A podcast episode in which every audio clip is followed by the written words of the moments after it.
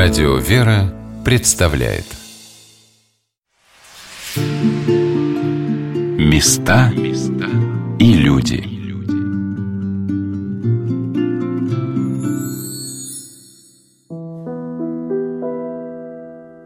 В годы Великой Отечественной войны святой преподобный Серафим Вырицкий всем говорил о том, что русские победят. Он молился за всех жителей поселка Вырица – и несмотря на оккупацию немцев, здесь никто не пострадал, и почти все дома сохранились. Только одной семье в то время, когда в первые дни войны все бросились старцу за советом, что делать, он сказал собирать вещи и уходить. Они в недоумении взяли швейную машинку, так и скитались по селам вокруг, зарабатывая на хлеб. А когда вернулись после отступления фашистов в родной поселок, увидели, что их дом полностью разрушен. А храм Казанской иконы Божьей Матери устоял – Какими судьбами Господь сохранил это место для последующих поколений? Но то, что этот храм является сейчас притяжением тысяч людей, об этом могут рассказать теплые, лучистые глаза великого старца, святого преподобного Серафима Вырицкого, который за долгие годы на начало войны принял на себя подвиг столпничества. Как и святой преподобный Серафим Саровский, он молился на камне. Его практически недвижимого выводили или подносили к этому камню – где перед иконой своего небесного покровителя и помощника он молился о даровании победы и попросил настоятеля Казанского храма поселка Вырица протерея Георгия Преображенского рассказать, где жил преподобный в Вырице и где он принимал людей.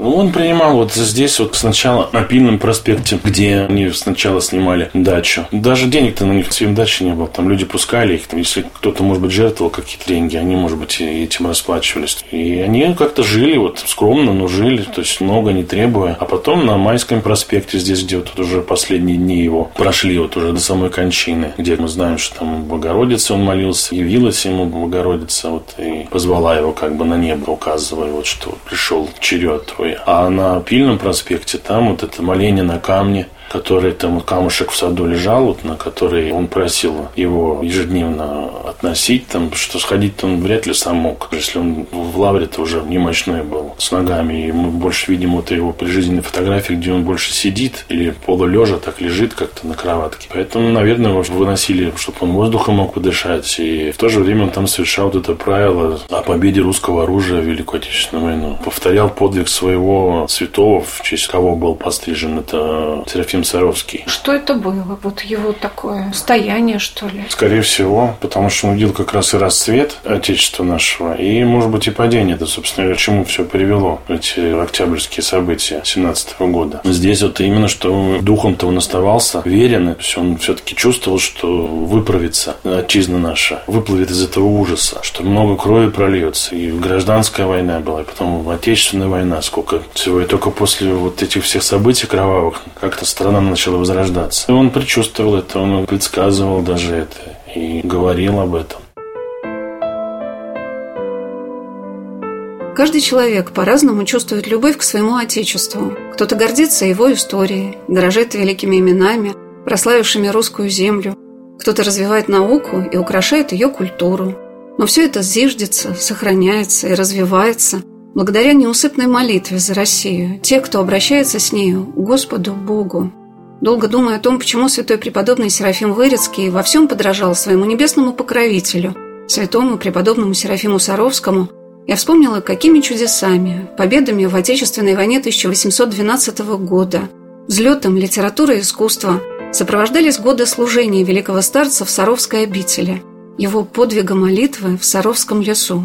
И сколько старцев на протяжении всего XIX века молились за Россию, стараясь удержать русских людей от увлечения западным путем развития. Создавались различные общества, славянофилы призывали к возвращению к истокам Святой Руси, пастыри подавали пример верности православной церкви. Старчество и удивляло, и утешало, и вдохновляло верующих. Мне запомнилась одна встреча в Ирицкой трапезной, которая как нигде собирает паломников по домашний уютный покров, как русская печь пирогами, угощая всех дивной выпечкой и вкусными блюдами. С одной супружеской парой, приехавшей в Вырицу из близкого города Пушкина, царского села. Ну, мы сюда часто приезжаем. Здесь источник приложиться к мощам Серафима. Всегда приезжаем, всегда очень нравится. А что знаете о преподобном Серафиме? Что он как бы старец, он в войну здесь. К нему приходили очень много, помогал советам, помогал пропавшим без вести. Кому-то говорил, что можете не ждать его, то есть он уже как бы к Богу признан. К нему очень много обращались, ну, как можно сказать, по земному с того света вытаскивал, чтобы люди справлялись на истинный путь, можно так сказать, вставали. Давал любовь людям. Валерий Дубасов еще достаточно молодой человек, часто повторял, что раньше люди были ближе к Богу, а сейчас они от Бога отдалились. И постарался объяснить, почему это так происходит, на его взгляд. Это вот святое место, дай Бог вот всем вот этому понять, что вот здесь, в таких местах только чудеса. А все же ждут чудес от земного. А от земного это чудеса, это обман же.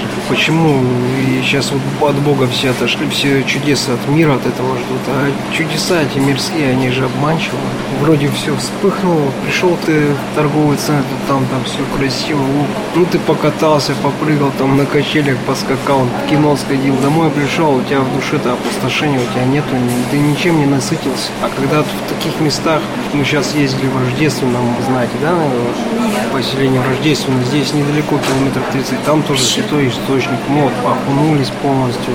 Вот насыщение, душа насытилась как бы хорошо, то есть вот чудеса эти все, там кого глаза болят, помогают, то есть люди излечиваются, вот чудеса, и душа насыщается Богом, ты, естественно, молишься про себя, и все. А что ты пришел в ТЦ, и какие там могут быть земные чудеса, они только вот обманчивы, они не насыщают. И Это... место какое красивое, да. правда? Да, как сосна. А летом приезжаешь, тут такие запахи вообще просто вздыхаешь, у тебя и голова кружится начинает от такого. Природа, тишина. Супруга Валерия, Ольга Дубасова, поделилась, что и в их жизни по молитвам к святому преподобному Серафиму тоже произошло чудо исцеления. Еще очень многое, что привлекает людей в Вырицу.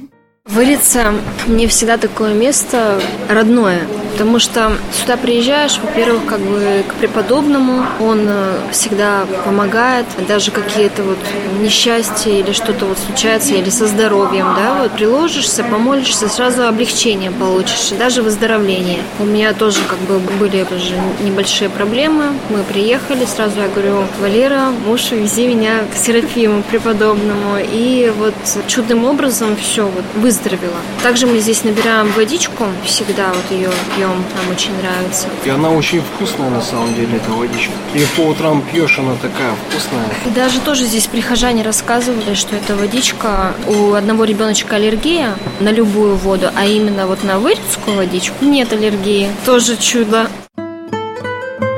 В описании жизни современника наших родителей, святого преподобного Серафима Вырицкого, несчетное число случаев помощи в неизлечимых недугах, самых сложных критических ситуациях. По молитвам святого происходило полное исцеление. Уже после его кончины люди брали песочек с могилки и, растирая со святой водой, прикладывали к больным местам с верой в помощь батюшке. Он всегда говорил «Приходите ко мне на могилку, как к живому, разговаривайте, как с живым, и я всегда помогу вам». И люди едут отовсюду и вспоминают потом удивительную тишину, мир и радость, обретенную в храме Казанской иконы Божьей Матери поселка Вырицы. Марина Геннадьевна Кузнецова-Миловидова проводит экскурсии в Санкт-Петербурге, и Вырице, и по всему любимому ею северо-западу России. Это исторический центр, это духовные центры. Петербург, Псков и Новгород. Это же наша история. Я очень люблю Новгород, очень люблю Псков, но Петербург просто мой любимый город. И я просто не перестаю удивляться, восторгаться, просто дорожить, потому что это действительно глубочайшая история, это культура. Новгород вообще наша основа, потому что уже в начале XII века это мостовые деревянные, это красивый чистый город, зелени там, конечно, не было. Это берестяные грамоты, посредством которых переписывались новгородцы. Ну, понимаете, это не только, скажем, элита, не только, да, архиепископ, тысяцкий посадник. Это горожане, которые писали друг другу любовь любовное послание, какие-то торговые документы или, например, грамота. То есть смс на современный язык Марф, отдай мне моего барана Аким. Это начало XIX века. Это храмоздательство, это иконописная школа Пскова и Новгорода. Ну, на Петербург это просто всплеск это его строительство. Я очень люблю Петропавловскую крепость, с которой все началось. Это еще вот эти искания Петра, где же сделать центр в городе на одном острове, на другом нет, наконец, Невская перспектива. Это действительно просто мощный культурный центр, северная столица. Я постоянно слышу какие-то новые определения от туристов. Например, ну то, что это крупнейший речной морской порт, что это город музеев, рек и каналов, островов. Да, недавно мне одни гости сказали, знаете, Петербург – это город колонн. Такого количества колонн мы нигде не видели. Очень интересно. Гуляли вокруг храма Казанской иконы Божьей Матери, заснеженного, возвышающегося над вековыми елями, как княжеский терем. Несмотря на мороз, было тепло и уютно. В часовенку преподобного постоянно заходили люди. Я спросила Марину Геннадьевну о значении Вырицы для нашего времени. Вырица для Гачинского района, можно сказать, это духовный центр. Вырица для России, ну, это, наверное, второй Серафим, потому что есть Серафим Саровский, которого знают больше, но хочу сказать, что Серафима Вырицкого знают не меньше. И по количеству групп, которые приезжают сюда, можно судить, что это очень важное место в сердце людей, которые приезжают, потому что они хотят вернуться, потому что они говорят, это умиротворение, покой, это возможность побыть здесь на погосте в тишине, возможность соприкоснуться с историей, историей прекрасного храма, который, естественно, является частью истории России. Это абсолютно ни с чем не сравнимая обстановка. Ну вот какого-то открытия. Может быть, потому что это тишина.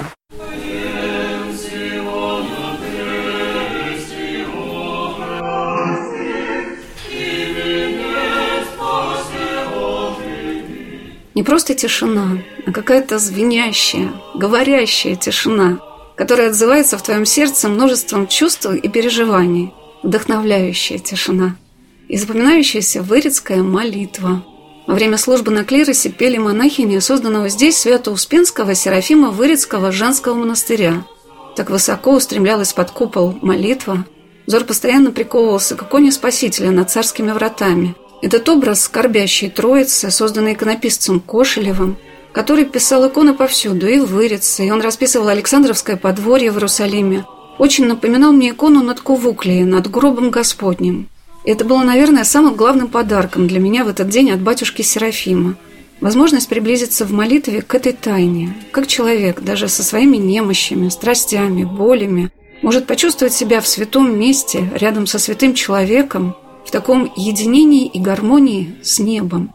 Это происходит в Ирице, может быть, с каждым туристом и паломником. Батюшка Георгий позволил мне приложиться к Евангелию, которое было подарено этому храму в день его великого освящения в 1914 году.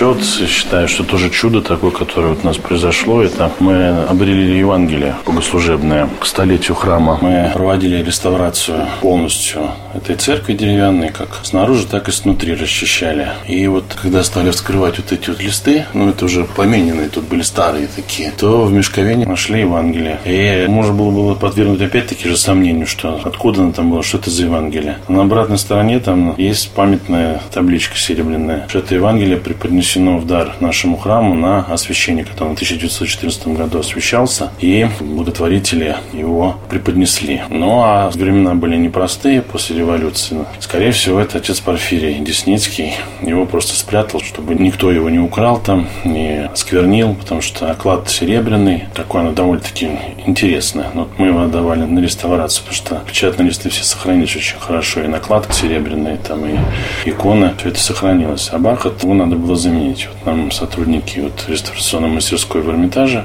сделали, и теперь вот мы по большим праздникам его всегда выкладываем и читаем его народа. Мне казалось, что храм Казанской иконы Божьей Матери, вокруг которого создана удивительная атмосфера, как будто похож на древний русский город, где есть все, и храм, и погост, и место, где принимают гостей, и где занимаются с детишками, где можно погулять в тишине, набрать воды – и все это освящено покровом Божией Матери и молитвой преподобного. Я запомнила слова Татьяны об уникальности этого места. Я приехала из поселка Урица. Я да? тут местная. Местная? Да, да. Ну вот так много народу к вам стало ездить. Мне кажется, с каждым годом все больше до, и больше. До ковида ездила гораздо больше. Сезон до 12 автобусов гостей встречали здесь. Ну, тоже достаточно много сейчас ездит, останавливается все. Ну, а чем, как вы считаете, притягивает Вырицу? Ну, это даже не я считаю. Много моих друзей из города ездит сюда помолиться. И они формулируют это так, что здесь особая атмосфера, даже напоминает монастырь монастырскую. Когда заходишь на территорию нашего храма, вероятно, я думаю, что батюшка Серафим Вырицкий – это главная причина. Ну и, соответственно, красоты необыкновенный храм, который в участии в строительстве которого принимали царская семья, плюс роскошная природа. И из этого складывается вот такая атмосфера духовная, очень мощная, красивая, теплая. Да, это действительно так. Я спросила батюшку Георгия, чем для него дорог преподобный Серафим Вырицкий, что запомнилось ему из бесед с правнучками святого, которые являются прихожанками храма Казанской иконы Божьей Матери, поселка Вырица. Самое, что интересно, что меня еще тоже, ну, как поразило так, с рассказов правнучек, то, что, я говорю, батюшка Серафим, наверное, много говорил, там, что-то как-то людей там наставлял, там, или что-то там, какие-то цитаты приводил, он говорит, нет, он был немногословным что он просто кого-то за руку брал, кому-то просто там, по голове, там, может, как-то так погладил, там, или там просто вот что-то вот принял там от кого-то какой-то там дар. И этот потом дар мог другому передать, кому он нужнее было, там, он именно за этим и пришел. То есть вот он чувствовал это вот с людьми, когда он общался с ними на духовном уровне. То есть человек приходил, он уже понимал, зачем он к нему пришел. Были такие случаи, что он мог сказать, там, вот сидят люди в очереди, а он, позовите мне того. Значит, Господь ему открывал уже это. И ему не нужны были слова, как вот мы сейчас с вами говорим, говорим, говорим, говорим, говорим. Ну, мы говорим для да, радио, чтобы мы нас услышали Для радио, люди. да, услышали. Ну вот, приезжайте сюда, вот, приезжайте, вот, разговаривайте с батюшкой, и вы будете услышаны. За другим сюда, не, ну, собственно говоря, просто можно приехать, но в основном, я думаю, что люди приезжают именно за этим, чтобы быть услышанными. А мы, священники, стараемся им в этом помочь. Я спросила отца Георгия, чувствует ли он помощь в своем служении настоятеля святого преподобного Серафима Вырицкого. Конечно. С самого начала моего служения здесь настоятельно, вот с 2005 года, я вот ощущаю вот эту поддержку, что это, наверное, бывают ситуации там разные, сложные по хозяйству там или просто какие-то вопросы не решаются административные. Сходишь в часовню, помолишься преподобному, и каким-то чудесным образом все разрешается. Самое интересное это было, что я не понимал там, как мне там решить одну финансовую трудность. Ну, как это часто бывает, не было нужных денег для того, чтобы чтобы рассчитаться там, за продукцию, которую нам поставляли, разную утварь, или работы какие-то выполнялись нам. Я не знал, на самом деле, что где и как. И вдруг вот я выхожу из часовни, идет мужчина, вы настоятель? Я говорю, да, настоятель. Я говорю, давно? Я говорю, да нет, вот недавно. Он говорит, а какие у вас трудности? Я говорю, да ну, не знаю, неудобно говорить, как-то знаете, что. Он говорит, ну, мне напишите письмо. Вот я очень Серафима Вырецкого люблю, и он для меня является примером для подражания. Что у меня компания большая, вот аудиторская, и тоже она вот рассыпалась. То есть я не знал вообще, как людям выплатить зарплату, и как был только один, можно сказать, какой-то выход, что распускать, и они оставались бы безработные. Но вот приехал к преподобному, помолился, так думаю, что батюшка, ну помоги как-то устроить. Людей жалко, я там делаю все возможное, чтобы как-то вот устроить, но не получается. И помолился, поехал обратно, он из Великого Новгорода. И вот он говорит, я еще даже не переехал или переехал, только переезд железнодорожный. Говорит, и звонок мне поступил. Там получили какой-то не заказ, раз, и, в общем, компания была спасена, и люди остались на своих местах. Поэтому я благодарен и с удовольствием помогу вам. И вот он очень долгое время, и он и сейчас сохраняет добрые отношения и участвует в нашей жизни церковной, приезжает. Я очень рад. Но это вот благодаря батюшке Серафиму, что вот просто вот мне, как молодому настоятелю, послал сразу такого человека, который помог мне начать здесь вот эту деятельность какую-то и организационную, потому что, сами понимаете, тут место было, вылиться тихое, спокойное, дачное, книжке о святом преподобном Серафиме Вырицком я прочитала множество случаев помощи старца людям в определении их жизненного пути, поиске работы. Некоторым несмотря на их желание заниматься, например, с детьми, говорил, что вы будете продавать книги и обретете семейное счастье. И люди, следуя советам старца, всегда чувствовали его молитвенное присутствие в своей жизни. Одна женщина во время ленинградской блокады всегда, когда случалась бомбежка, взывала к старцу «Батюшка Серафим, помоги!» И приехав к отцу Серафиму после войны, на ее слова, как долго она его не видела, услышала ответ. Да я же был рядом, ты же меня всегда звала. Еще одной загадкой поселка Вырица является то, что здесь всегда собиралось множество блаженных. Читая книжку о блаженных и юродивых Санкт-Петербургской земли, я увидела в ней имена и матушки Варвары, и схемонахини Марии, и блаженной Натальи. Кто-то из них знал старца, кто-то пришел на это место уже после кончины преподобного. Мы прошли вдоль погоста, где стоят двумя стройными рядами кресты, и каждая могилка бережно украшена еловыми ветками. Марина Геннадьевна рассказала о тех людях, которые упокоились рядом с часовней преподобного Серафима Вырицкого, чья канонизация состоялась на юбилейном архиерейском соборе Русской Православной Церкви в 2000 году. Жизнь его связана с Вырицей, и недаром здесь построена часовня после канонизации. Канонизация случилась в 2000 году. Построил ее прихожанин этого храма Сергей Анатольевич Павлов. Это главный архитектор Государственного музея-заповедника Петергоф. Его духовным отцом был отец Алексей Коровин, который служил в этом храме 37 лет. То есть он главный архитектор Петергофа. Он восстанавливал Орненбаум, нашу резиденцию. Он был иконописцем, в частности, писал иконы для Троицкого Измайловского собора. И он начал процесс введения этого храма статус объектов культурного наследия. Ну, завершили уже другие, но с него все началось. То есть иногда приезжают гости из Петергофа, но они не знают, что главный архитектор похоронен здесь. То есть он построил эту часовню тоже в канонах русского традиционного зодчества, и вот там оказались рядом две могилки, как Петр Феврония, отец Серафим и матушка Серафима. Она не канонизирована, но всеми любима, конечно, со всем сердечным расположением к ней относится. Совершенно точно сейчас документы канонизации готовят Вырезкая старец памяти матушки Натальи Михайловны.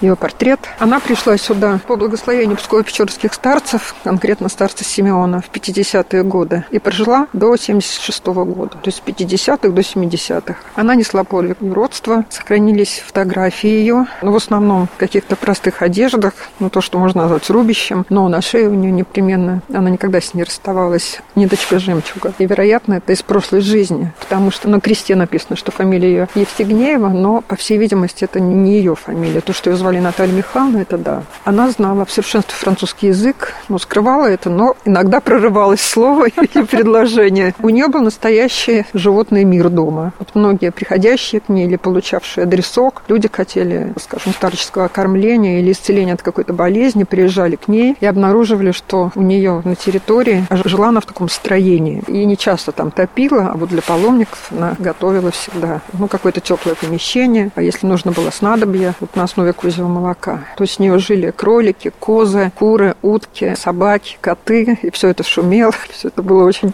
живое, веселое и непосредственное. Вот такой мир. Еще и вырицу запомнили, потому что она иногда выходила с корзинкой, в которой сидели кот, петух и маленькая собачка. Но это было как проповедь любви, потому что звери сидели тихо, не клевали, друг друга не кусали, не царапали. Ну и как бы такой вот немой призыв к тому, чтобы люди любили друг друга, любите друг друга друга, потому что малые сии сидят, хотя в силу своей природы они должны друг друга терзать. Вот Почему вы так не любите друг друга, ругаетесь, недовольны друг другом? Ведь мы очень коротко живем. Ну, то есть это вот примерно такой смысл ее послания. Почему в местах, где подвязали святые люди, человек чувствует себя так хорошо? Уходит суета, тревоги, обстоятельства жизни представляются со стороны уже в другом свете – Страницы книг о святом преподобном Серафиме Вырецком говорят о том, что каждого человека старец встречал с такой открытой, нежной, согревающей сердце любовью, что, почувствовав ее, люди хотели бы обрести вновь эту радость, и они возвращались к отцу Серафиму.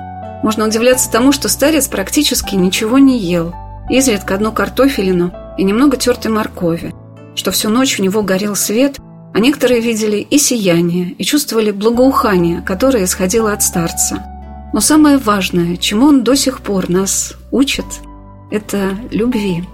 Мы живем в жестком, агрессивном мире, навязывающем нам свои ритмы и правила. Но попадая в святые места, мы можем почувствовать, что жизнь движется, созидается, совсем по иным законам. И главным становятся такие понятные, но не так просто выполнимые заповеди о любви к Богу и к своему ближнему. Настоятель храма Казанской иконы Божьей Матери Протерей Георгий Преображенский из семьи потомственных священнослужителей. Его дедушка служил в храме святых первоверховных апостолов Петра и Павла в Вырице. Он передал батюшке крест, подаренный ему святым преподобным Серафимом Вырецким. Отец Георгий ответил на мой вопрос, в чем уникальность этого святого. И в чем его общность с другими святыми Русской Православной Церкви? Он патриот, патриот своей страны и верный сын церкви, который не побоялся вот именно остаться в церкви. Многие же снимали с себя кресты, боясь смерти. Многие дети священников отрекались от своих отцов. И это ужасно, это, разрушало все. А вот он как раз и явил пример вот стойкости такой, духовной стойкости. То есть вот это вот стержня, что вот уповать на Бога, и Господь не оставит тебя.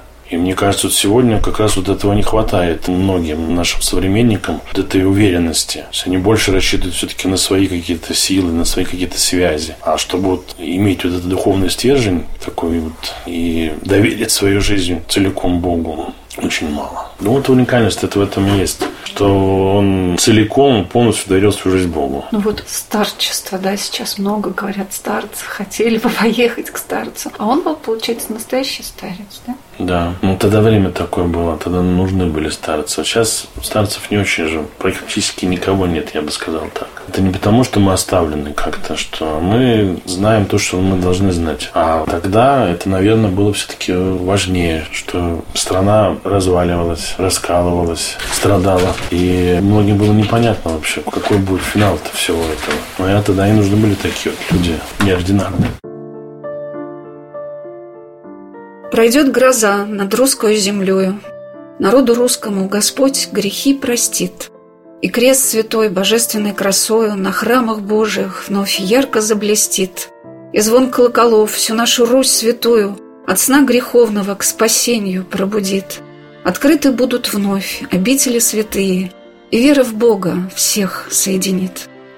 Это стихотворение преподобного Серафима Вырицкого, созданное им в 1939 году – переписывали сотни рук, сжимавших листочки с этими строками, может быть, где-то на лесоповале в Сибири или перед расстрелом в Сандармохе, погибая в России верными Богу и Русской Православной Церкви.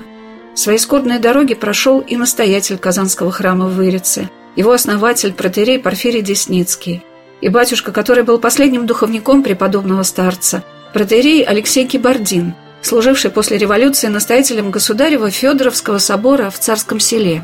Их могилки расположены сейчас напротив алтаря Казанского храма, а их останки, которые переносили с Вырецкого кладбища на церковный погост, оказались нетленными. Это место в Вырице, где был создан храм Казанской иконы Божьей Матери, построенный к трехсотлетию дома Романовых, называется до сих пор Княжеской долиной. Сколько людей здесь возносили свои молитвы сохраняя свою дорогую отчизну для небесного Отечества. Как молятся они и сейчас, чтобы и мы выстояли, и мы не забывали о молитве и о своей дороге к храму. И, наверное, ни одно меня так тянуло весь этот год в Вырицу. Святой преподобный Отче Серафиме, моли Бога о нас. Этот район Вырицу называется Княжеская долина – потому что потомки героя войны 812 года Петра Христиановича Литгенштейна, светлейшего князя, генерал-фельдмаршала, купили здесь землю. А он, то есть сам светлейший князь, не пустил французов на петербургском направлении. И ему даже писали после войны «Хвала, хвала тебе, герой, что град Петров спасен тобой». И вот его потомки приобретают здесь землю. На этой земле княжеской долины строится дом 300-летию дома Романовых – исторический район так именуется до сих пор. Княжеская долина. Так что мы с вами встречаемся в долине, где самые красивые ели и сосны. То есть это самый красивый район Вырицы. Да, один из красивейших храмов на Руси.